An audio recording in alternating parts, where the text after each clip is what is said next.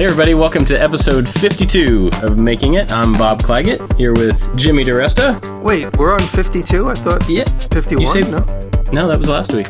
Oh, wow. Goes quick. Yes, hello, everybody. And David Picciuto. Hey, What's going on? I'm just hanging out. Cool. You guys have a good Christmas? Chill week. Really chill, yeah. I haven't done much. Just hanging out in the upstate crib, playing in my, my what I've been calling my machine shop now. That's been fun. Relax. Making making snow angels? No, well, uh, today, whatever today is, today is the 29th. Today it snowed, but previous to this, the last few days have been, you know, anywhere between 70 and 40 degrees up here, which is totally unseasonable. Yeah, making snowmen out of mud, mudmen. my whole yard is like one big muddy mess. Like you gotta. I don't like taking my shoes off to come into my own house, but I have to because there's no excuses for the mud tracks I'll leave. Hmm. It's been crazy, but now and now everything's iced over for at least a few minutes. David, you got snow?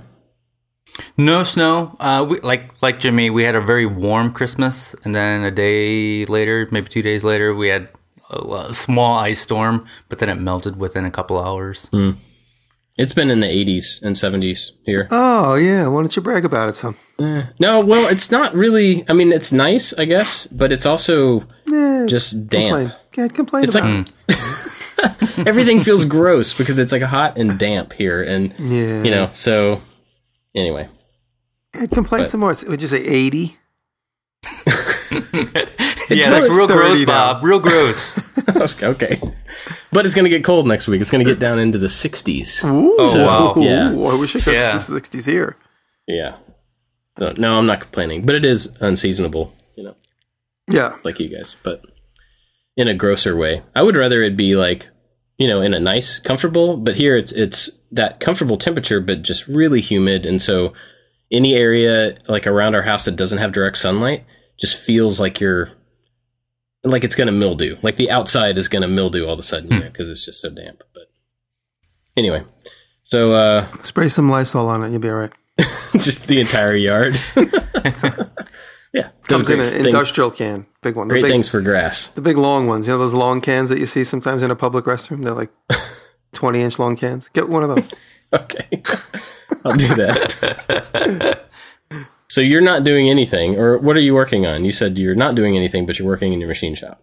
Yeah, yeah. I, I actually I came up here with a couple of projects. I still have to do my core video, which uh, I'm going to have ready for Wednesday. I hope next week because I, I actually picked somewhat somewhat simple project. Um, so I'm going to do that back in the city. But up here, I brainstormed up a project with a friend, and um, it's something that he actually would want. So I'm making a knife, and it's going to be a fun knife. Uh, I don't want to say exactly what it is for because my friend wants to kind of do like a PR rollout because it's going to be for him. And uh, it's but it's a complicated knife that I did not design, but I am interpreting it because as of now, it is only a drawing. It's not really a a real knife that ever existed anywhere in movies or TV. So it's just like a fantasy thing. It's kind of like like what the AWE me channel does, how they Oh yeah, people call in and say, "Oh, make the knife from Zelda or whatever." The and so I'm kind of doing that. It's like my own version of like the AWE me knife guy, and uh, it's been a lot of fun. Uh, it's challenging because it's the, the- I'm making the handle and the hilt right now, and I'm going to start working on the blade today after we talk. But the handle and the hilt is just like literally cut out of like two giant chunks of steel, just and then shaped uh, in the way of, of the image that that I'm inspired by. But shaping it is it's definitely been a learning experience. Uh, I've tried a couple different things, and what's funny is it always gets back down to the bandsaw. I mean, for me, it's the easiest thing. Just go to the bandsaw, and I. But the metal I'm cutting is literally two inches thick, so it's two inches Oh. thick of solid steel, and so it's really slow bandsaw cuts. So I just put on music, sit back, put the camera on for a couple minutes at a time, not literally filming all that because it's just too boring. And then I got a chance to use my milling machine, which is really cool, which I don't get a lot of practice with. And so uh, I've been working with that. So that that's been a lot, a lot of fun. And uh, yeah, just figuring it out as I go, and you know, learning new things as I go. I got a question about that Yeah. cutting. So if you're cutting something that thick on a bandsaw, is there kind of is it just a feel? You know, you can feel how quickly you need to be pushing it through, or is there some sort of a well, I mean, process? like anything where there's going to be like a lot of heat generated, you need to make sure the blade that you're using doesn't get past the critical temperature, past its hardening, and then all of a sudden it just will instantly go dull. So you ever using like a router and then it gets super smoky and then the router bit doesn't work anymore. it doesn't work well. Or if you're using a table saw, if you cut through something and then all of a sudden the blade just doesn't work anymore. You've gotten it past its critical temperature and now it's it's hardening goes. So with a bandsaw, you just want to keep cutting slow, keep the cut oiled when you're cutting metal. And if you're cutting fast, say for instance you have like a regular wood bandsaw and you just stick a piece of metal in it, I cut sheet metal on mine, but obviously sheet metal is much thinner. But if you're cutting anything like past a quarter inch on a wood cutting bandsaw and you don't slow the blade down, your blade's going to overheat too quick and it's just going to go dull instantly. And that's when you see everything kind of turn blue, blue and dark, and then the the edges of your your teeth are just all mushed off because it's gotten past its melting point or its hardening point, I should say. So that's it. You just want to cut slow and steady, and and I always say as long as you're making, as long as you're making uh, debris is coming out of the other side of the blade, then it's cutting. So while I was cutting this stuff, I was making sure that the debris coming out of the other side of the cut, falling on the floor and in my feet, was looking the same and staying mm. the same and coming out the same consistency. Obviously, couldn't push very quickly. I just had to like kind of go as it was cutting, and uh, like I said, I just kind of it was kind of more of a meditative cut. I was just like, okay, within a few minutes, I'm going to be about a half inch away from where I am now. So just keep going slow and steady. And yeah, like I said, just keep an eye on the on the the sawdust you're making or the metal dust you're making, and making sure hmm. it stays looking the same. That's also another thing I learned using the milling machine because uh, you know I have a tendency to, to feed too fast, spin too fast, and that'll will overheat your your your your end mill, and immediately it turns blue, and then it stops working. And so I this particular time around, I learned to slow everything down considerably. I have a power feed, so slow the power feed down, slow the the cutting head down, everything, and then the shavings that come out of it look like shavings. They don't just look like little granules. When they're granules, half of it's from the cutting head and half of it's from the material you're trying to remove. So, yeah, okay, I got another question. Yeah. Continuing that, yeah, uh, this is all new to me. So, if if you see the color changing on a bit or a blade or any of that stuff, if you can see the color change in any amount, is that too late, or is that an indicator? It, it might be, yeah. No, because all of a yeah. sudden you're like, "Ooh, wow, whole room's full of smoke. I didn't even notice." Yeah. And then your outer bit is like all blackened on the end. And then your cut is also all burnt. And then it's time to put a new bit on there. So most of I, just didn't, I didn't know if like the color change would be like, a, oh, okay, now I better slow down, or if it's like when you um, see it, it's sometimes it all depends. Like if you're using like there was actually someone sent me a really interesting video on on high speed steel, like versus uh, um, more like uh, carbide bits. And if you're if you're if you're sharpening high speed steel, which are the typical, like the old fashioned cutting heads on most lathes, it, it, turns blue. It's still hard because it has a much higher temperature, uh, you know, uh, threshold. So, but some like, for instance, I noticed this as a kid. I learned this the hard way as a kid. When I was using router bits, and if I use like a big half inch router bit, I have a lot more stability cutting. If I use the small bit, I mean, obviously you have more stability, but what I meant to say is you have you have less burn on the bit. But when the bit is small, like an eighth of an inch, it's going to get hot really quick because that metal's got there's no way for the heat to sink. If you mm. have a fatter bit, it's heat sinking and sucking the heat in and moving up the shaft. If you have a little tiny eighth inch router bit, you're going to burn it quick if you're not careful with it because it soaks the heat up and just overheats and then all of a sudden it becomes dull. So as a kid, mm. I had like a little router bit drawer and I would go in the router bit drawer and all the Smil router bits were like black, black and blue and they didn't like the the it gets so hot that even the carbide tip would be gone because it's based the carbide tip is like welded or fastened to like the regular metal and then the joint between them becomes overheated and so I have like a router bit and and half the carbide edge is like broken off and I'm like oh there's still one on the other side so at least I'll get a flat bottom cut you know so I just dig into but you know that happened when I was a kid but you know every once in a while when I'm desperate and I'm making something at you know, midnight and there's no store open and I find like a little tiny bit and half of the blade's gone. I'm like, all right, I guess this will do. You know. But yeah, you just got to, you just can't overheat anything. It just, once you overheat it, it, it just dies. Yeah. Yeah. So cool. That's my overheating learning experience this week. That was, that was what Santa brought me. I'm not ready to talk about any project videos yet. By the time you hear this, it's still going to be another week before anybody sees a project video. But I've been kind of piecing my shop back together, rearranging the lighting, still working on the other, new, the new basement rooms, which I'll be doing that over the next couple months. Uh, I got, I, I started to write kind of like a script for the video and photography equipment I use. So that's probably going to be a quick video that I'm going to put out in maybe the next week. And uh, yeah, that's that's it. Just slowly putting my shop together. Does it seem quite a bit different now that you have it? You know, as you're putting it back together. Yeah. Well, the um, all the new space that I gained in the shop is being used as temporary storage right now while we finish the laundry room and the band room. So I haven't gained any space. So it's everything is still feels kind of hopeful.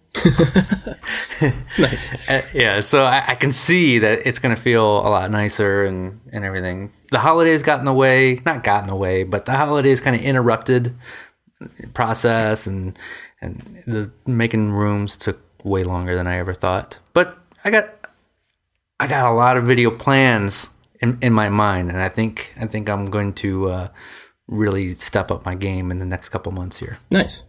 Awesome. Cool. Cool. Yeah, the holidays definitely kind of slow things down in a good way. You know, get get in the way in the best way possible. So yeah, I haven't done a whole lot this week either. Um, I released the third part and the final part of my Arduino coding video today, and somebody left a really funny comment saying that they were picturing Jimmy's facial expression while they were watching it, like what he would be doing while he watched the video. All I would be doing is going, damn, I, I wish I dug into this more often and learned more about it faster. That's But I see, mean, now you can watch those yeah, videos, and you'll. I you just absolutely will. I mean, that's one of the things that when we talk about going looking forward, it's trying to come up with an Arduino 3D printing project, which I've had a hard time coming coming up with, and and I have a couple of really loose ideas, but it's it's going to be one of the things we talk about in a few minutes. Nice. Yeah. So yeah, I put that final one of those out today, and it's really interesting the comments I get on videos like that. Um, in you know, like back to back, two comments stacked on top of each other. One of them is like, "I'm so glad to see you doing you know this new type of thing. This is really helping expand into new people's interests and." You know, I love the diversity, and then the one right below, it's like, I sure wish you would do more woodworking. Like, Did you see the tweet I put out the other sorry. day? I put a tweet out just maybe yesterday morning, where on one of my old hammer videos where I modified an Estwing hammer. One of one someone says this is like stupid and dumb, like literally within like a half hour of each other, and then the other person underneath it says, "Oh my God, you've got me out of my five-year funk. My dad worked at Estwing hammer, and seeing you use these tools, you know, brings back good memories of my dad who died in a car crash." Whoa. So it's like here I'm like one person is completely fulfilled and you know in a good positive way, you know, getting over some trauma, and the other guy's like, "This is stupid. You're an idiot." so I said, I tweeted, I said, "You can't please everybody." Oh, yeah.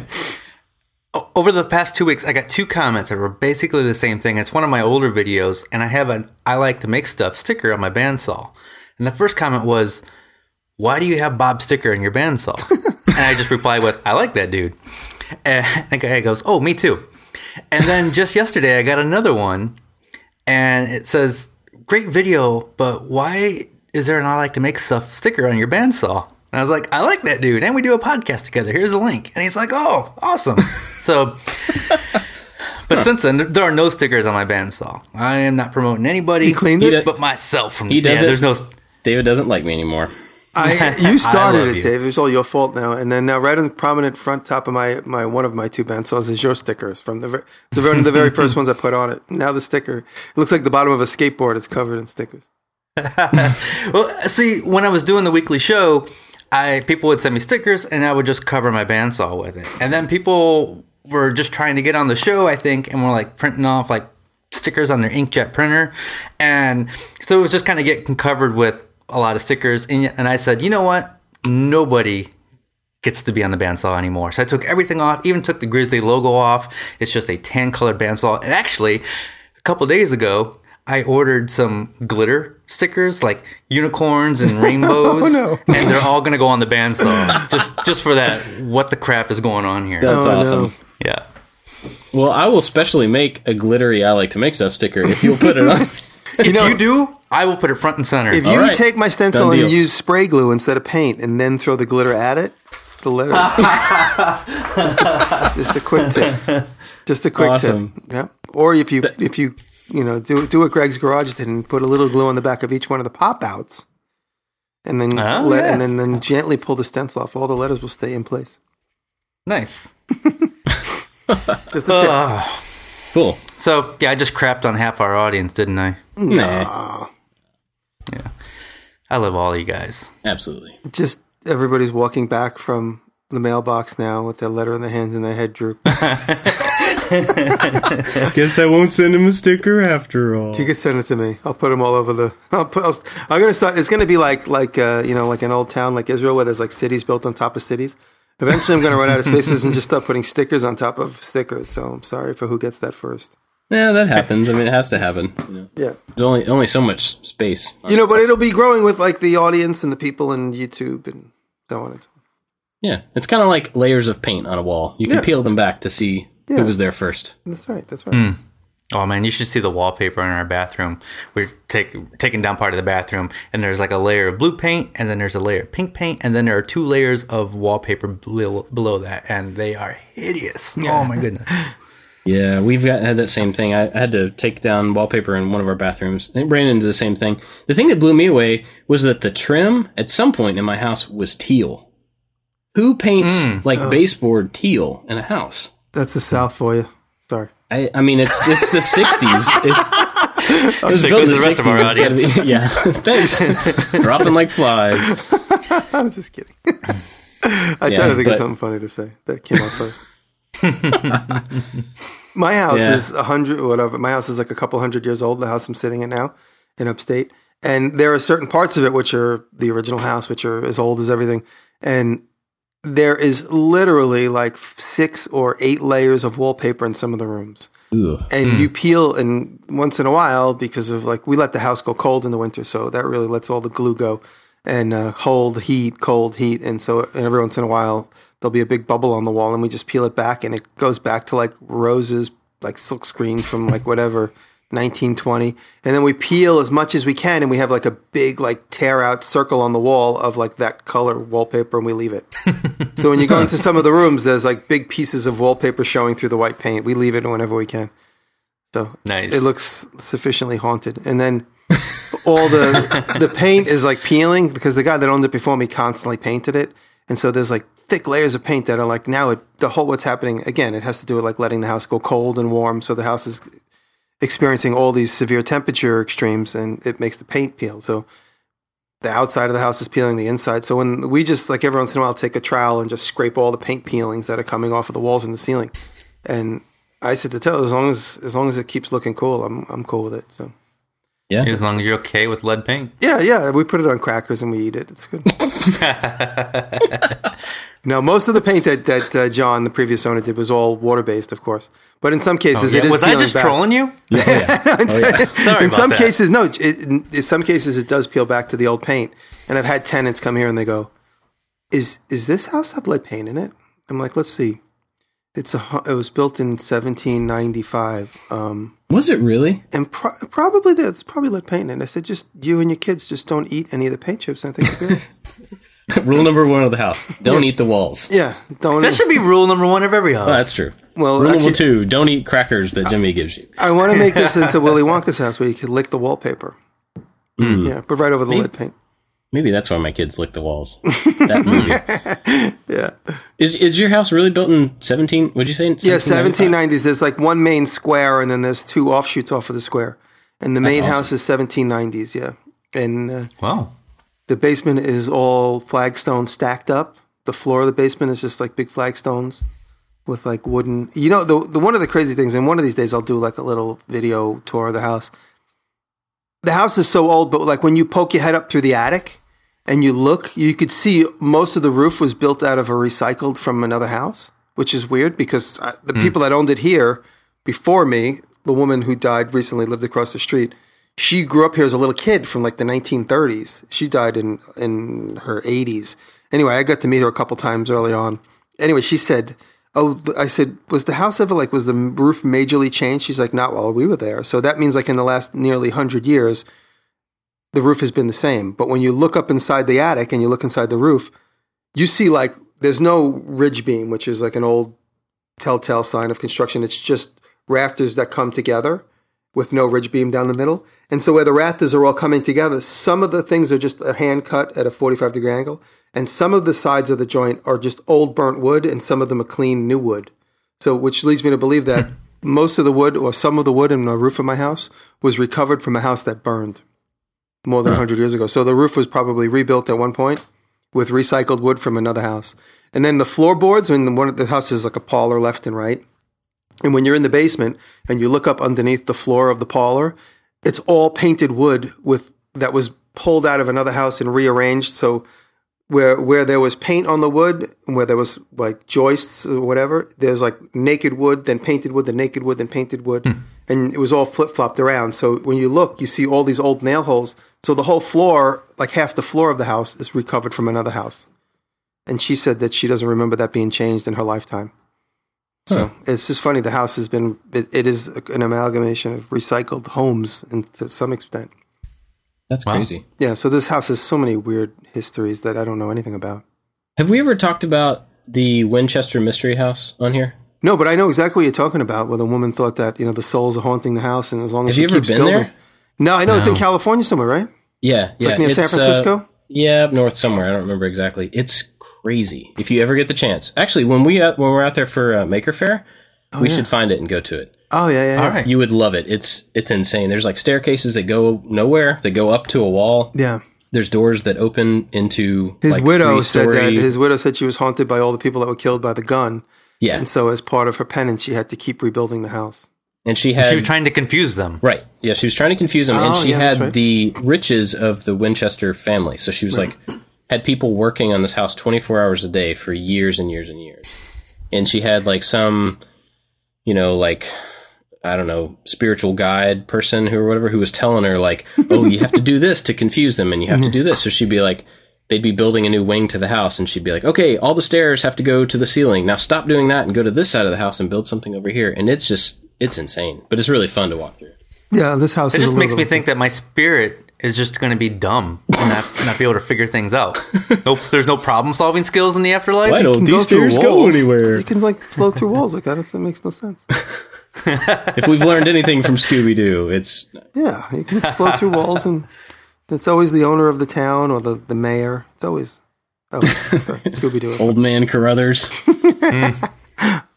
That's Cool. hilarious. Well, what what are we talking about this week? Unless we we could just talk about the Winchester Mystery House, but No, I think we were going to the- look back and then look forward, right? sure. Yeah. So, anybody have any good tales of looking back to 2015 and what have we learned in 2015? I have a couple things. Uh, I teased a lot about making a getting started in welding video because I welded for the first time in 2015. Nice. Um, but I only did that one test piece, and it, it never I never done anything since. But now I have the knowledge, the fear is gone, and I have the tools to do so. I just need to do it. Yeah. Uh, so there's that. Uh, I made a guitar a couple months ago, and I learned that when you make your first guitar, you're going to run into a couple things that are unexpected. And now for the next one, I, I know better. I know how to prepare for that. what were some of the problems I- you have? Did you have a problem with the uh, the Uh, yeah, tuning well, frets and that um, whatnot? It's um, well, let's see. One of the things was you. It's not obvious at first, but you have to ground the pickups to the bridge. You got a hum. And I had it all put together, and I'm like, "Where does this wire go?" And I'm like, "Ah, it has to go it there." off. Um, Who cares? there's some um, tricks that you got to do. F- yeah, depending on the neck that you get, some necks are supposed to be set at a slight angle, and some are not. And so to get that pocket correct, you got to do some tricks. Um, and my the, the biggest my mistake I made with the guitar was I routed like a thin groove for all the wiring to go into the guitar. And then that's covered with the pick guard. And so all the wiring is held to the pick guard with the uh, um, the volume and tone knobs, right? Well, I realized that I routed the grooves so thin for the wire. Before you put the pick guard on, all, all the wires fit in there perfectly fine. But once you get it mounted to the pick guard, it's hard to kind of maneuver everything and get it into those slots. Yeah. So I realized next time I need to make those grooves really wide. Or give That yourself more really wire to put- bunch in the holes. yeah, yeah. And so uh, that was fun. I'm actually going to do another one. I, I've been promising that for a long time, but it actually is in the immediate plans. I was hoping to paint that guitar, but now the weather's cold and I, I got to wait till spring before I can paint it. I learned a little bit about home construction, or at least building interior walls. I learned that I never want to do it again, but I'm, I'm glad I picked up the knowledge because I have a new appreciation for that. And uh, I learned, uh, and then I ran into a wiring problem with with that. And my buddy came over. He showed me some tricks to do uh, to, to test some things. And he was like purposely blowing the the circuit to see if things were working. And I was like, oh, that's a cool trick. So it's just little things here and there, some paper making things, things that I'm hoping to maybe all these all these new little things I learned will uh, find their way into future videos, Hmm. except for the home construction ones. Those are not going to be in any videos. And I think I just got better on camera, better as a woodworker, better as a as a maker. I think I I think there was quite a bit of improvement all around for me. Yep. That's Nice. cool. Um, trying to think. Uh, well, one one of the most things I one of the most important things I learned is is honestly. I know this is going to sound a little sappy, but it's it's really true. How strong this community is, and how strong it continues to become. And I learned that when we were all together at WIA, and how many people travel from far away to come meet us. And when we looked at the overall woodworking show, how many people were there just to see us, and uh, the all sort of the the old guard were like, "What is? What are all those people doing around that booth?" And I said, "Oh, we're the we're the YouTube woodworkers," and they're like, "Well, what does that mean?" I said, "You know, we're like online makers that people follow and learn from." It was funny to see these old timers like kind of looking and scratching their head, and and even even some young timers. I say them old timers, and some guys that were, you know, like fifties, early late forties. A couple guys. I remember speaking to one guy I bought a tool from, and he's like, "What is all? The, what are all those people doing over there?" I said, "Where where are the YouTube woodworkers?" And you're selling products. Like this guy was selling really good products, and I don't want to say the name uh, because I don't want him to hear it and be you know insulted. But I was like, "Dude, you, you're like selling one of the hottest products right now. You don't even know like what's going on in YouTube. What's wrong with you?" I mean, you could be selling more. I mean, and he is selling more because me and a few other people use his tools on camera. But he didn't even get it. I was just like, I was like, I can't believe like you're not up to speed yet. But you know, it's kind of that era where people are like, oh well, I I don't watch YouTube. Like years ago, remember people were like, well, I don't really have email. you know, it's going to be a matter of time before everybody's on YouTube. And so, um, just seeing the, the growth of YouTube and its importance, and uh, you know, as far as one thing I learned, um, definitely That was a highlight of my year. I Oh, yeah, right, know wasn't it? if we were going to talk about our favorite moments of the year, Yeah. But WIA when we were all there together Yeah. and our booth was the most booming booth. Yeah. and and there was a bunch of other other YouTubers there too. That was that was insane. I, it was hard to comprehend how many people were at our booth the entire weekend. Yeah, Yeah. It was it was a lot of fun. It was definitely an eye opener for me because I'm like, yeah, yeah, I'll come, I'll check it out. And then like I'm like, oh wait, you drove here from Connecticut to come meet me? Like, oh wow, that's pretty cool. or you know, you came here from where or wherever or you know whatever. But it was just it was just so it was so nice and rewarding to see like the things that we do and, and how they impact people in a positive way. And uh, one thing I learned definitely is you know I've always said it in the past, but I got on YouTube to as a means to get back on TV. But now I, I'm certainly happy where I am. I have no I have no uh, ambitious plans of being on TV. If it happens passively, then then I'll follow through and see if it works for me at the timing, at the time that it that it occurs. But as of now, you know, I'm kind of blowing off TV producers and people that are interested in getting me involved in projects. Uh, nothing's ever panned out as of uh, you know this year. Nothing's even seemed to come close to panning out. But I have had a lot of conversations, and you know, the the more I talk to these people, the more I kind of bully them around and just say, "What are you going to do for me?" It's like really the beginning of the phone call. I don't even like. I'm like, all right, if you want me to be on your dumb show, tell me how it's going to benefit me.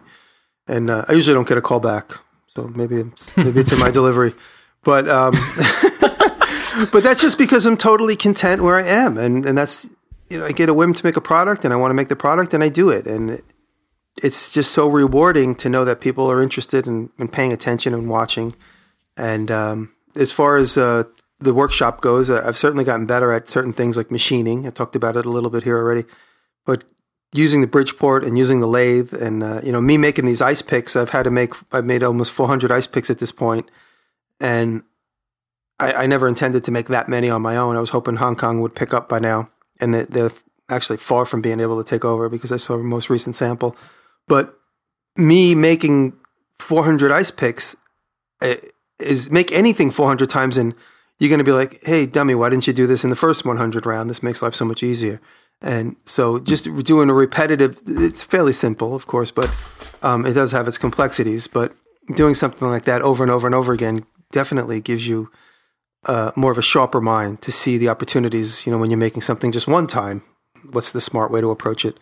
And uh, you know, just again using machines, and I got a SawStop. So for the first time in almost 25 years, I have a brand new table saw that is just incredible and just rock solid and doesn't slow down as fast as I push wood through it. It doesn't slow down, and uh, so it's it's like going from driving like an old jalopy, and you don't realize it until you get into like a brand new car. Like what a piece of junk you've been driving for so long, and that's exactly the experience I had with my SawStop. So I'm really appreciative of that, and that's something I learned.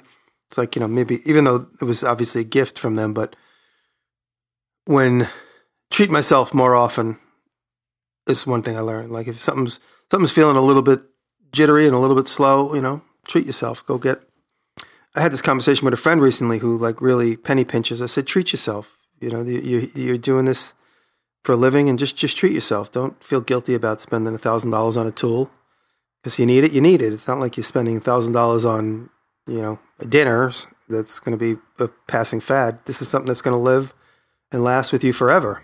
So that's another. Thing. All I can think about is is Tom from Parks and Rec. Treat saying, himself. Yeah. oh, is he the perfume guy? Yes. Tom Haverford. Treat yourself. No, it's true. You know, a lot of people will go through life going, "Oh, this is uh, I've had this for thirty years," and I'm like, "Yeah, but it's a piece of garbage. Just go buy a new one. It's only like sixty dollars at Harbor Freight or whatever the hell it might be." And uh, I learned going to Harbor Freight with a thousand bucks is always fun because you leave with so many tools. I did the math this week. I'm gonna, I swear to God, I'm going to tell you the truth. I have my ice pick batch up here, and, and my, my next round of ice picks is just nearly done. I only need to engrave the logo in them. But I had uh, most of them up here, and, and I needed a buffing wheel. The buffing wheel I have up here is inadequate. Every time I stick something into it, it slows down, and it drives me crazy. And the local guy over here who sells horseshoe supplies – is somebody I always go and poke around. And he has a, a Baldor. It's called Baldor is a brand of, of buffing. They make machines, but they make motors. But a Baldor buffing wheel. He has it for seven hundred dollars. And every time I see it, I'm like, God, I wish I had that. It's big. It takes like a twelve inch buffing disc, but it's the type of thing that you know it, it'll never slow down. So I thought to myself last week, I was like, you know what? Let me go and buy that Baldor buffing wheel from that guy. It's seven hundred dollars. It's the end of the year. I got to get up. I got to drum up some tax write offs. And then I was laying in bed and I was like, you know what? If I had seven hundred dollars to spend at Home Depot, what? Um, excuse me. If I had seven hundred dollars to spend at Harbor Freight, what could I get? So I opened up the computer and they have a buffing wheel that's comparable for, for like a hundred bucks. So I went to Harbor Freight in Albany and I spent eight hundred dollars and I got two buffing wheels. I got tons of like hand tools. Uh, I got the twelve inch disc sander, David, that you have, mm-hmm. and I bought a bunch of things. It all added up, and then because I actually had my my Insider Track Club with me, my Insider Track card with me. Insider is it Insider Track Club? I forget what it's called. I don't know. It's the Harbor Freight like Insider Club. I had my card with me, so I got some more discounts. So at the end of the day, I left with it, and I bought like boxes of bolts, boxes of O rings, all these things that you like don't know you need until you need them. Off my upstate shop, so I'm I'm equipping my upstate shop so I could handle more things up here, and uh, so treat yourself was another thing I learned. I wanted to get a laser this year, mm. but I did not get one because I just have nowhere to put it. So I did not push anybody to give me one for free or, you know, even promote the idea because I have nowhere to put it. I'd have to put it in my apartment considering it's like sort of a delicate piece and I don't want it to be in my workshop where it floods and gets musty and, and sawdusty. Yeah, that'd and be bad. So I'm going to wait on that till I have a better facility. And uh, I learned that I have a tremendous amount of fans that support me on my my stupid resin cast doll. So thank you all for that. Um, that made it under the wire at the last minute. I really didn't think that that was going to work. Um, I was kind of half half in, half out as far as my faith on that whole project. But the dolls are actually getting done, and Carlos sent me a sample the other day. That's why I showed a picture. Action figures. I'm sorry, it's, they're they're action figures. They're resin cast. They're resin cast. They're resin cast. They're like uh, you know, and they they're little resin cast figures, about twelve inches tall. Yeah, the action figure to make an action figure would be way too expensive because that's all articulated, injection molded PVC mm. parts. Mm. So this is a resin cast. So um, that's still happening, and uh, you know, I just uh, I'm I'm just uh, I'm just grateful for for this year, and I've grown considerably as far as like my client list goes because in the beginning of the year I was doing more installations and like closet built-ins and these type of things, which uh, are really difficult to deal with you know, your car gets a ticket in front of the building while you're waiting to go up and get your tools. You know, this kind of stuff. Dave and I always joke around about. I do less and less of that, which I'm grateful for because I'm getting paid well to do branding stuff, and my videos are actually making me some money now for the first time. So it's uh, it's been a good year. It's been like a real good transitional year, and I put up a lot of uh, put on a lot of new subscribers, a lot of views. So it's uh, it just keeps growing. So I, I've rambled enough. Bob, your turn to ramble. My turn to ramble. Yeah, I mean, I've I've learned a huge amount of stuff this year, and you know, I guess I'm kind of where you were this time last year, David, as far as jump making the jump to full time, you know, and like being in your first year, um, figuring it out. Um, so yeah, I'm constantly learning stuff, and so I think I could talk for a really long time about all of that, but I won't do that. I have learned that I there are a lot more ups and downs to this business than I was expecting. A lot more yeah. kind of emotional ups and downs and financial ups and downs and um, motivation. You know, I mean, like I stay pretty motivated as a person, but I, I have found more than I expected that there are some times where I'm just like, I'm I'm not sure that I want to do this today or this week or this month. Like, you know, um, so that that's an, been an interesting thing to kind of fight through and you know just be hit with it and not realize that it was coming. Um, the big thing I think that I've I've learned, and it's really been in the last month or two, but I look back over the year and, and see how it affects or has affected a lot of stuff over this last year, is just a, like measuring expectation has been a thing that I'm I've realized, excuse me, that I've realized and I'm trying to do more of on a regular basis because I realized that everybody watching, everybody involved, everybody I know has an expectation of what I do. Sometimes it's fair, sometimes it's not, sometimes it's whatever. I have an expectation of what I do. My wife has an expectation of what I do and what I'm going to be able to produce, you know, all that stuff. And I think the tendency is to try to meet everybody's expectations, whether you're like sure about it or not. And you know, whether you realize that you're trying to do it or not, is you want to try to meet people's expectations, but um, you can't. And so now I'm trying to realize where where those points are where it's somebody else's expectations that I'm trying to meet and trying to like push those away. And so for like the comments I was talking about where somebody says, I wish you would do more of this. Yeah. That's that's them expecting my channel to be something that they want. You know what someone said to me just the other day? They go uh, on this. I put up a video where I made like this bicycle thing for my friend, and someone's like, "Get back to your old videos where you make cool stuff." Last week I, I made six chess pieces from scratch, Yeah. and before that I made it. You know, so I, I just deleted the guy's comment. I didn't even comment. I'm like, "What the hell? Don't, what aren't you watching?" So you, Yeah. you you can't put much faith in what people are saying. Well, and, and you know, I, it's like valid, I guess, for them to say the thing, but that doesn't make it like okay or necessary for us to try to meet their expectation. Yeah, I understand, their like- comment. That's all. Yeah, well, I mean, you know, if somebody like I, I used to watch TV shows because I thought they were good TV heroes. Do you guys ever watch Heroes? Uh, no, but I know I watched. Heroes. The first few episodes were awesome, and I was like, "This is a good superhero show." And then it went off the deep end and got really awful. and but my expectation was that it was going to continue to be a certain thing for a certain amount of time.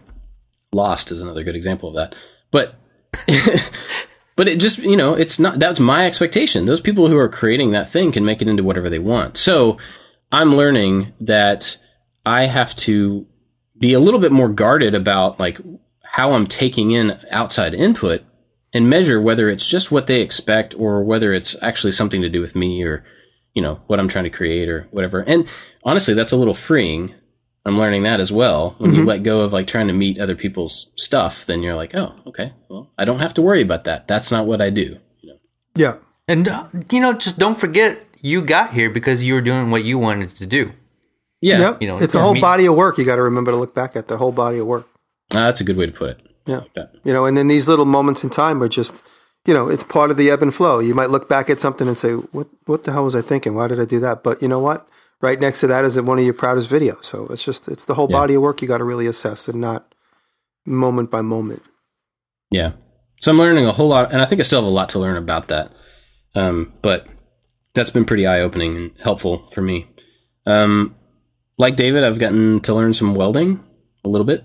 I'm not very good at it yet, but that's been really cool. Just to, I feel like I'm moving into a different, like whole different realm of stuff. And and then it's funny because I go back and watch some of your old stuff, Jimmy, the, just the older videos that I hadn't seen in a while. Mm-hmm. And at the time when I watched the metalworking, I was like, "Oh, that's really cool. I wish I could do that someday." And now I have, I still can't do it, but I still have a, a better, a different appreciation for what it mm-hmm. is because now, like, I understand it a little bit more. Yeah. So that's kind of cool, just because learning a little bit of something has opened up how I look at things. And that's pretty neat. And so I'm hoping that, like, with my electronics videos and stuff that I'm trying to do, I'm hoping it does that for somebody else. That once they see it and then they go back and watch somebody else's video, they go, oh, okay, that makes a little bit of sense now, or, you know, it's You know- a little bit useful. That reminds me of something that, that I always do with myself and I forget. And I'll give you an example. Like I remember watching the motorcycle shows and seeing all these guys TIG weld. Uh, remember when motorcycles were hot on, ch- on Yeah. Discovery Channel, and, and I would watch these guys TIG weld, and I had stick welded, and I was learning MIG welding at the time, but I wasn't using it as much. I'm talking like in the early 2000s, and I thought to myself, God, I wish uh, that seems like such a you know a, a, a sexy technology I want to learn how to do because they make it look so sexy here on TV. And as time went on, like I stopped forgetting that's what I wanted to learn. And then fast forward through the TV show that I did, and then all of a sudden I'm like making YouTube movies, and then Taylor buys me a, a gift to a, a TIG lesson, and I learned how to TIG weld, and then I bought her a TIG welder, and then we both started TIG welding. And then in time, I look back and I'm like, oh wow, that happened so naturally. I forgot that that was one of my ambitions ten years ago, and like here I am, and I'm teaching people how to do this too. You know, so it's just it's just so strange that these Huh. things happen all of a sudden without your consciousness. pretty cool. Yeah, so I I mean, I learned a lot of stuff. I think the biggest thing I learned is don't drive while holding a camera because that will create lots of oh man, conversation for you for months. are you still getting comments on that? No, not as much lately. Yeah, That's good. Well, I mean, uh, yeah, I joke about that, but it actually, I would drive cross country. I'm going to hold one hand on the wheel and one hand on the camera. Make a blog, the whole thing. Have fun with that. I'm going to turn my comments off. Yeah. Oh, yeah. but I mean, I guess there is like, you know, I have learned from that experience that, you know, there, I do have to take into consideration a little bit more. I think the more eyes we get in front of, the more we have to be aware of what we're showing. Not that we have to change it. That's totally up to us as creators to change and decide what's valid and what's safe and all that stuff. But, um, I think there are some things that we do naturally that we don't even think about how it's going to be perceived to other people. And, you know, sometimes there are things worth looking at and saying, like, is this how I want it to go out? Is this how I want things to be seen? Is this the best idea to, you know?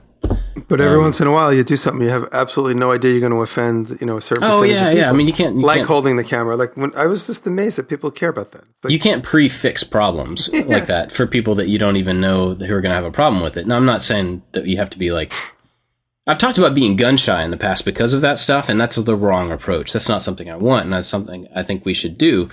But you know, like safety things, like I want to reach young kids. I want them to to see my videos and be inspired and want to do what I'm doing and stuff. And so I have to take into consideration that they don't have the common sense that I have all the time, or don't have, or whatever. You know, things like that. So I've just learned to to th- be a little more conscious of that stuff for everybody's well being. So yeah, so that's what I got. What about uh, what about next year, David? You want to start for next year?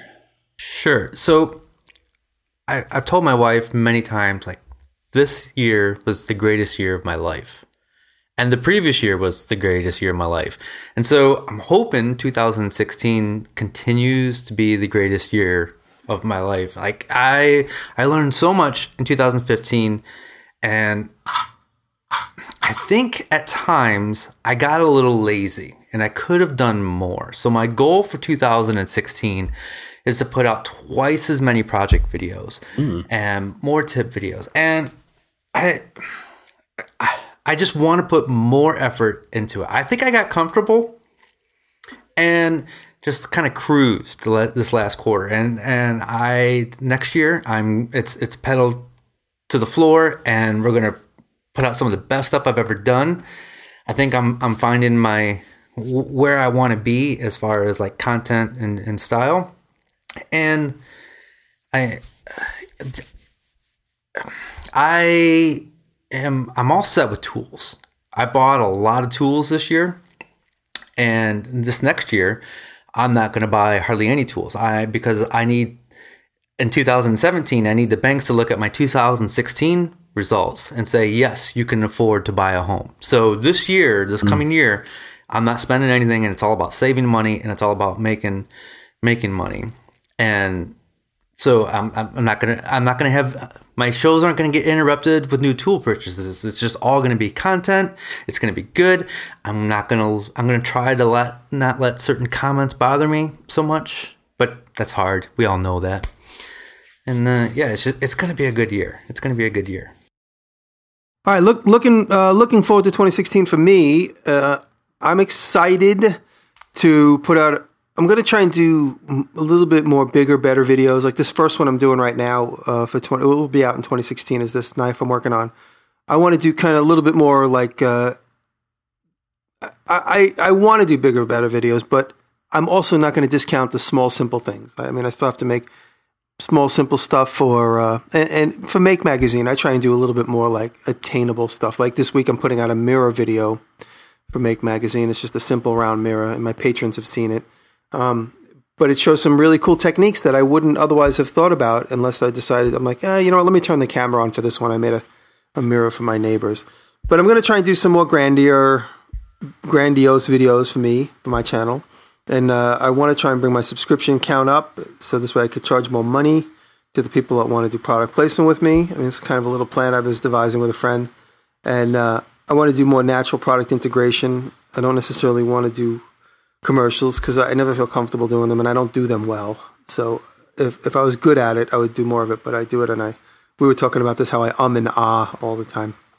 So I'm going to just try and continue to make money without talking if I can. And uh, I definitely want to get working on my building space up here. I want to work up here more often. I mean, that being said, this is the first time in 10 years I kept the house open up through till New Year's. By now, the house would have been closed since November, and I would reopen it.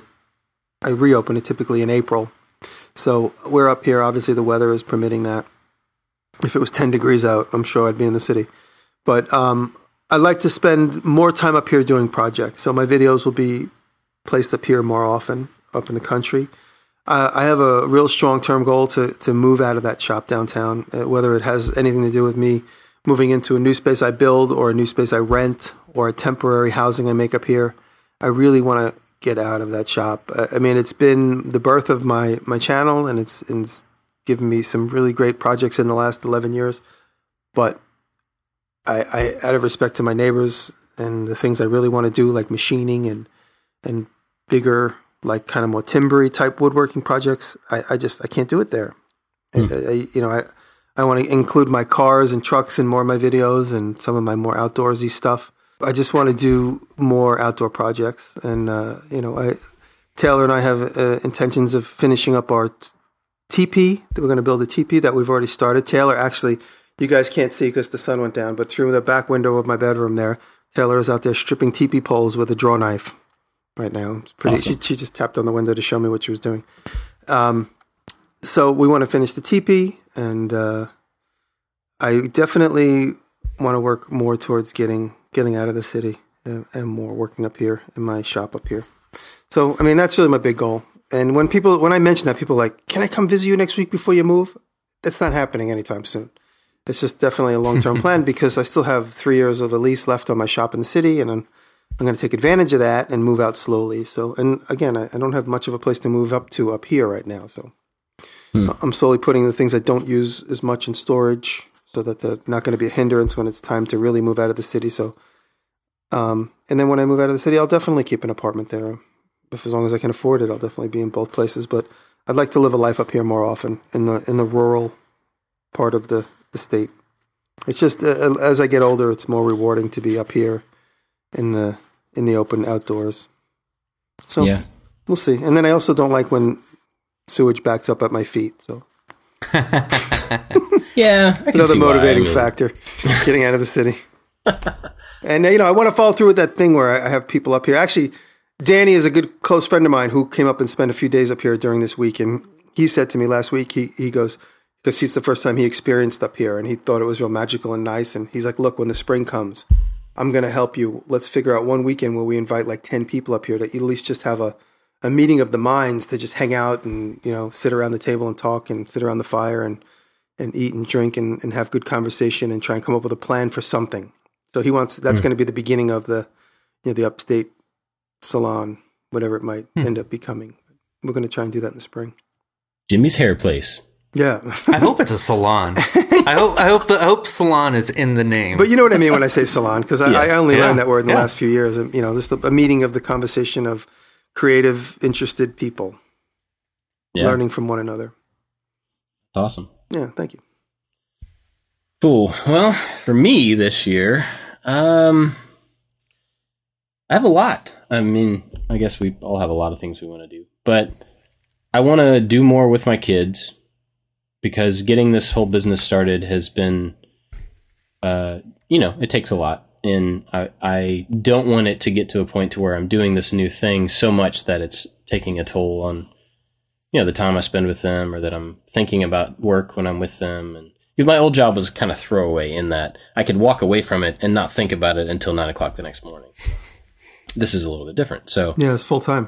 Yeah, full time, full time. But um, so I don't want you know I don't want it to take over, take away from the time with them. But I'd like to figure out how to how to integrate them into it more. Hmm. Part of that is having a little bit bigger shop so that it's safe for them to be in there with me to do some work together. So trying to figure that out. Um, and you know, I want to do. I'm I'm I've I'm going to try to loosen my personal schedule next year so that the videos that I'm doing are things that I really want to do, things that I'm like motivated to do and, and drawn towards rather than trying to hit a schedule and trying to fill the gaps in between the things that I really want to do. Um, and I don't know how that's going to go. So that's going to be one of those things where I'm just going to try it and see. But um, I don't know, man. I, I got a whole lot of stuff that I want to try to change and try to improve this next year and just try to continue to figure out. I mean, all this is still relatively new. So. Do you have, when you say expand your shop, are you talking about closing your carport or are you thinking about moving off the property? Um, most likely expanding the carport or closing in the carport, but mm-hmm. um, I don't know. I'm not sure. We're you know we're looking at that now to see if that's even feasible because it may not really be something that's worth doing as far as cost and time and all that stuff. Um, yeah, we're looking at it now. And then when you do that, all your neighbors start looking over the fence, going, "What are you doing?" Yeah, closing in the carport, but I like it open. You're like, wait, you don't own this piece of property. Shut your mouth. I mean, it's a it's a full carport, like a two car, you know, carport. So putting up walls underneath the structure that's already there, it's already got a full roof and everything. So it wouldn't look a whole lot different. but there's a lot of concrete work that would have to be done before we could do that. So you know, there's like a lot of cost involved that I'm not sure if it's if it's worthwhile. You know, I mean, it would be nice to have more space, but it's not like I can't work in what I have by any means. It's just, uh, and you know, another thing I really want to do soon is get the arcade finished, and it's mm-hmm. really it's getting close. close now. It's very close, yeah. And having that out of my space, I actually moved it out into the yard to paint it a couple days ago, and just having everything out, I was like, "Whoa, this room is huge! Yeah, it's so nice."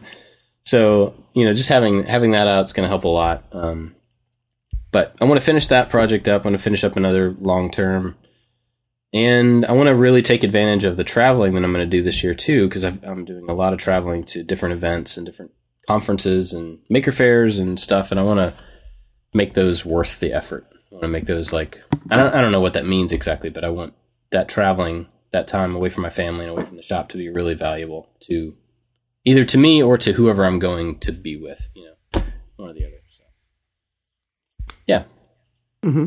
That's probably, I mean, I have tons of stuff I could say about next year, but we've got a whole year to talk about that stuff. so we better get it all in. Is always. When you guys, I was gonna say, happiness is always a goal of mine. I'm always trying to remove negativity and bring in more happiness into my life. And it appears that you guys have the same philosophy. Well, yeah. It's just all about quality of of life for not only us but the people that surrounds us, mm-hmm. and trying to bring something of value to people who watch the videos. This week, in fact, actually, I, I got back to something I kind of got away from, which is just deleting negativity instead of answering it.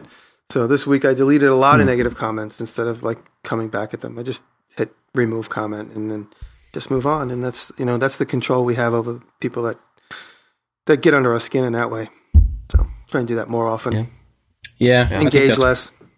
Yeah, well, I think engaging in the right places can Yeah. be really beneficial for everybody involved. Yeah. Engaging in the wrong places can hurt people, even if they're not involved. You know, I mean, like somebody new comes to your video and they see this negative conversation you're having with somebody, even if you're validated and like standing up for yourself, and they're like, "Ugh, I don't Yeah. yeah. Mm-hmm. here," you know. So, yeah, I think that's probably a good goal for everybody is to just. I, get and rid of another thing I want to do for 2016 is write my name more often on things. You should because people probably don't know what your name is in your No, videos. and, and you know, I don't think everybody's mad at me enough, so I'm going to write my name on everything. I, are are there any major power tools that you own that don't have your name on it? You know what? Listen to this. Uh, I tweeted this, and a couple of people noticed it. I lent my welder, my my giant 160 pound welder, to my friend to weld up a storefront down the street, and the place got robbed on Christmas Day. And my welder, my circular saw, and one of my handheld bandsaws got stolen. My buddy Ryan had borrowed all that to use on site.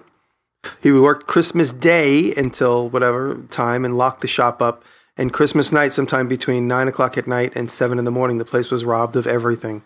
All there's it's a major hmm. construction site, so my tools that he had borrowed and all of his tools that he had on site and several other contracted tools from different people working there were all taken.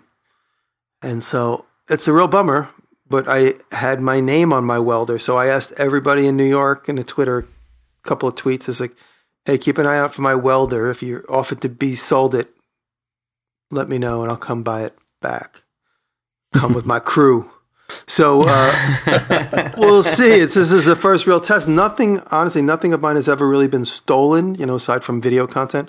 But none of my tools have ever like really been stolen. This is the first time, but it wasn't stolen directly from my shop. So that's one thing I want to make clear. It did happen on Clinton Street, but a block away in, in an open storefront, street level.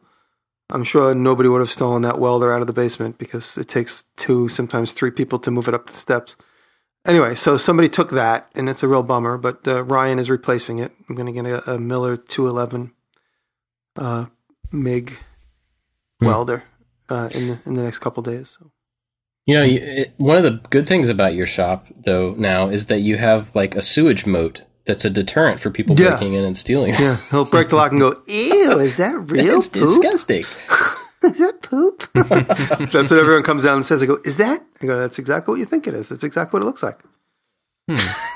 Gross. I shouldn't have taken us back there. I'm sorry. Oh, it's okay. I love it. I live there. Um, I just thought of this, totally random, off topic. I apologize. Um, remember last week I was talking about that there was no place here to buy steel, Yeah, right? There's no sheet metal. Yeah. Well, a guy named Tim sent me an email today, and he lives on Tybee Island, which is the the beach we have here. It's about 15 minutes from where I live. And um, he told me of a small town that's kind of the opposite direction from where I live that um, has a has a steel place that Oh, he cool. buys from. Yeah. So, and he told me like the guy to talk to and like how I should approach the guys in the back so that they're not grumpy. And it was really helpful. It was awesome. He said, you know, talk to them this way, be patient, and they'll get you exactly what you need. you It's know how you approach everybody in the city? I just walk right up to them with a twenty dollar bill and I stick it in the hand and I go, "I'm here to deliver something. Where do I go?" And they go, "Oh, oh, come right here." That's right. so, like I said in the past, when I walk into that lumberyard where all the grumps, I walk around handing out five dollar bills to the people I actually need to speak to. But when you walk into any of these places, just you know, in the city of twenty really gets people beyond that. Like, wait, why are you tipping me? They're like, Boop, okay, what do you need from me? Yeah. They don't even ask questions. But a five, it's always like, wait, why you give me five? I don't want coffee. I'm like, no, no, no, no, you don't understand. So, uh, if I wonder give if that would work in the South. That's, I mean, that makes like sense in New York City. no, the South, they'd be like, why you give me 20? I don't want more than you. I don't want your twenty dollars. We think you owe me? In New York, it's, Jimmy Henry works- Hill Direst. It works wonders. Because the other day, my buddy from from uh, from uh, Kentucky was here, and we had to deliver that room that I made up into the into this midtown office building. So I get there a few minutes after him, and he goes, "The guy here at the loading dock is a real, you know what?" Because he's already grumpy. I go, "Well, did you walk in with a twenty dollar bill in your hand?" He goes, "No." I go, oh, "It's too late." I go, "Now, now, now he's got the upper hand." I go, "If you walk in with a twenty dollar bill and just stick it right in his top pocket and then start talking." then you have the upper hand and he'll do whatever you want because he'll think he's, he might think he's even going to get another one. But hmm. now you're going to give it to him to, to try and win him over. It's too late. You, you have to win him over before he says anything. That's crazy. That's totally out of a movie. Yeah, and, and then then he then he, he he wouldn't let us pull the car into the loading dock. That was the problem. We had to walk it all in from the sidewalk. Hmm. But anyway, so uh, you know, another talking back about the metal place, another really good place to get metal, which many people don't mention, is Tractor Supply. They have a really good supply metal rack that's always stocked, as opposed hmm. to like a Home Depot or a Lowe's where it sometimes looks picked apart. A uh, a metal rack in a Tractor Supply, in all the ones I've ever looked in, always seem pretty full. Hmm. Yeah, we don't have tractor supply here either. Oddly enough, seems like we should, but Yeah, no, they're in they're in a lot of rural areas. You'd be surprised. I mean, if you if you Google it, it's probably within striking distance. But yeah, Dave. Yeah, Jimmy, have you ever heard the story of Steve Wozniak from Apple who would get a whole bunch of two dollar bills and then glue the ends to make like a, a little tear pad? Oh yeah, And then he would tip people. He would like tear off these two dollar bills and tip them with that. yeah. I've, I've seen a couple very people in New. York. I've seen a couple of people in New York do that. They actually uh, they That's take a brand new stack of tens or twenties or fives and then glue the edge with uh, jade glue. It works like a pad. Yeah, Hmm. my my friends. Uh, somebody I know did that once, and that's what he would give out to the kids uh, for Christmas. He'd give them all a hundred dollar pack of of uh, like a like, like a pad, but it was real. It was real one dollar bills in a hundred hundred dollar pack. that's crazy. Yeah. So Cool. Well, um, you guys want to talk about our last what we're watching for the year? Yeah. sure. So for me, it is there's a four part series by Crimson Custom Guitars on building a, a cigar box guitar. oh, everybody wants to make And- one of those. Yeah. And this channel is really good. I may have talked about it before. It's a guitar making channel, but there's all kinds of great woodworking tips on there too. And this cigar box guitar part one came out on December 26th. So check that out. Right on. I'm going to talk about uh, a video that a lot of people seem to have watched in the last week from Purgatory Ironworks. Uh, the the the the young man that runs the channel. Um, I'm looking for his name. It's in an email. He's got a kind of an odd name. Anyway, I can't find it. But he he put up a thing talking about 9/11, how metal melts and gets soft at about 1500 degrees, and he talks a little bit about the jet fuel um, conspiracy argument. He doesn't seem to take a political stance, but he just wants to prove one point that metal gets soft when it gets red hot. And uh, when I was watching the buildings burn that day in uh, 2011, whenever that was, no, 2001, September 11, 2001, which seems like yesterday, but now it's been so many years ago, 15 years ago. Um, I sat there and I leaned over to my girlfriend when we were standing on the street. I was like, those buildings are going to start to list. The metal's going to get hot, and the, the metal's going to droop, and the buildings will probably kind of tilt, and then they're going to have to take them down. And then, you know, of course, I was wrong. They completely fell down because of that same circumstance. The metal got hot, whatever you believe, but the buildings fell down. And so he proves that point in this video. But the one thing I think that's cool, he's just like, he's a little channel puttering along. He's got, I don't know, let me see, he's got about 20,000 subscribers, 22,000 subscribers. And in the last week, he got one video with seven to eight million views because, you know, obviously what he's talking about is slightly controversial. But um, I've had a couple conversations with some YouTubers, and I always said, "Hey, all it takes is one of your videos to go viral, and then all of a sudden you're on the map." You know, so don't. Even though a lot of people think this is a racehorse, it's it's a wild card for any particular one of us. So, anyway, take a look. It's just funny how a channel could blow up over one video. Awesome. Um, so I guess my the, you could expect this, but my recommendation is Star Wars. If you haven't seen Star Wars, go see Star What? Wars. It's so good. What is that? Star Wars? It's- is that yeah. what is that about? Can I spell it for you? Um, it's it's fantastic. I mean, obviously, if you don't like Star Wars, you may not like it, but uh, whatever. If you do, then you're gonna love it. Or if you even just like movies, because it's just a really well put together movie. But Monday. We're going Monday. Nice. Um, my actual recommendation, though, is based on that, but it's a tested video. We've all talked about tested before, and they have some great stuff. but there's a scene in the movie that doesn't spoil anything, but it's um, a stop motion scene. So in in the original Star Wars, there was a little stop motion scene of these monsters playing chess, or like a chessboard with monsters on it Oh yeah, I remember that. and and that was done by Phil Tippett way back then. Well, they recreated that, but they did it instead of doing it digitally. They did stop motion to recreate a, a sequence like that. And so, Tested has a video about the behind the scenes process for how they made this little thing, and it's all you know these really awesome uh, characters that were made with armatures on the inside, so they can do stop motion and So the video just goes through the process of making the uh, actual figures that are the characters that are used, and then the filming process. I think there's actually two videos now that I think about it. But um, if you're interested in, in any of that type of stuff, it's pretty cool to watch. And Tested has great quality videos anyway, but this one is particularly interesting because it you know it's about mold making and casting, and then also just about the stop motion. So good stuff. Cool. Yeah. Awesome. Any big New Year's plans for you guys? I'm None yet. I'm just chilling up at the house. By then, I'm gonna have some friends here, but they'll be gone. So just gonna be Taylor and I here New Year's Eve, just relaxing. That's it. Cool. Yeah, nothing here either. You? No, Nothing. I got kids. we'll we'll Skype. We'll get up. We'll, we'll all Skype. Yeah, we we'll, we'll be able. No one's gonna be partying, so it's gonna be fine. True. hey guys, look, it's midnight. All right, I'm going to bed. See you later. See ya. Yeah. What time is it there? Cool. Well, uh, before we go, I want to say thanks to Luis Gonzalez, Nicholas Gomez, Chris Kopp, and I lost the list again. Jeremy White. Why don't I remember? Thank you. Thank you guys for si- for 2015 Yes. and all the support. Thank you. Yeah, everybody from Patreon just for supporting us this year. Um, this is actually our second year of doing the podcast. I mean, not our full year, but you know, we're in our second year, which is crazy. And so we're about to start our third, which is amazing. Um, and that's possible because of the Patreon supporters. So Thank you. very grateful to you guys, and Yes. we wish everybody a happy New Year and a safe New Year. We'll see you next year. Yes. Thank you all. Here's to a great 2016. Absolutely. Blink.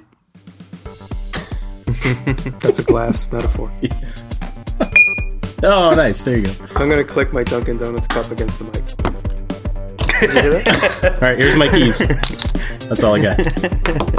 Happy New Year, guys. Bye. I love you guys. I love you. Love you. I wanted to beat Jimmy. uh, One, two, three, stop.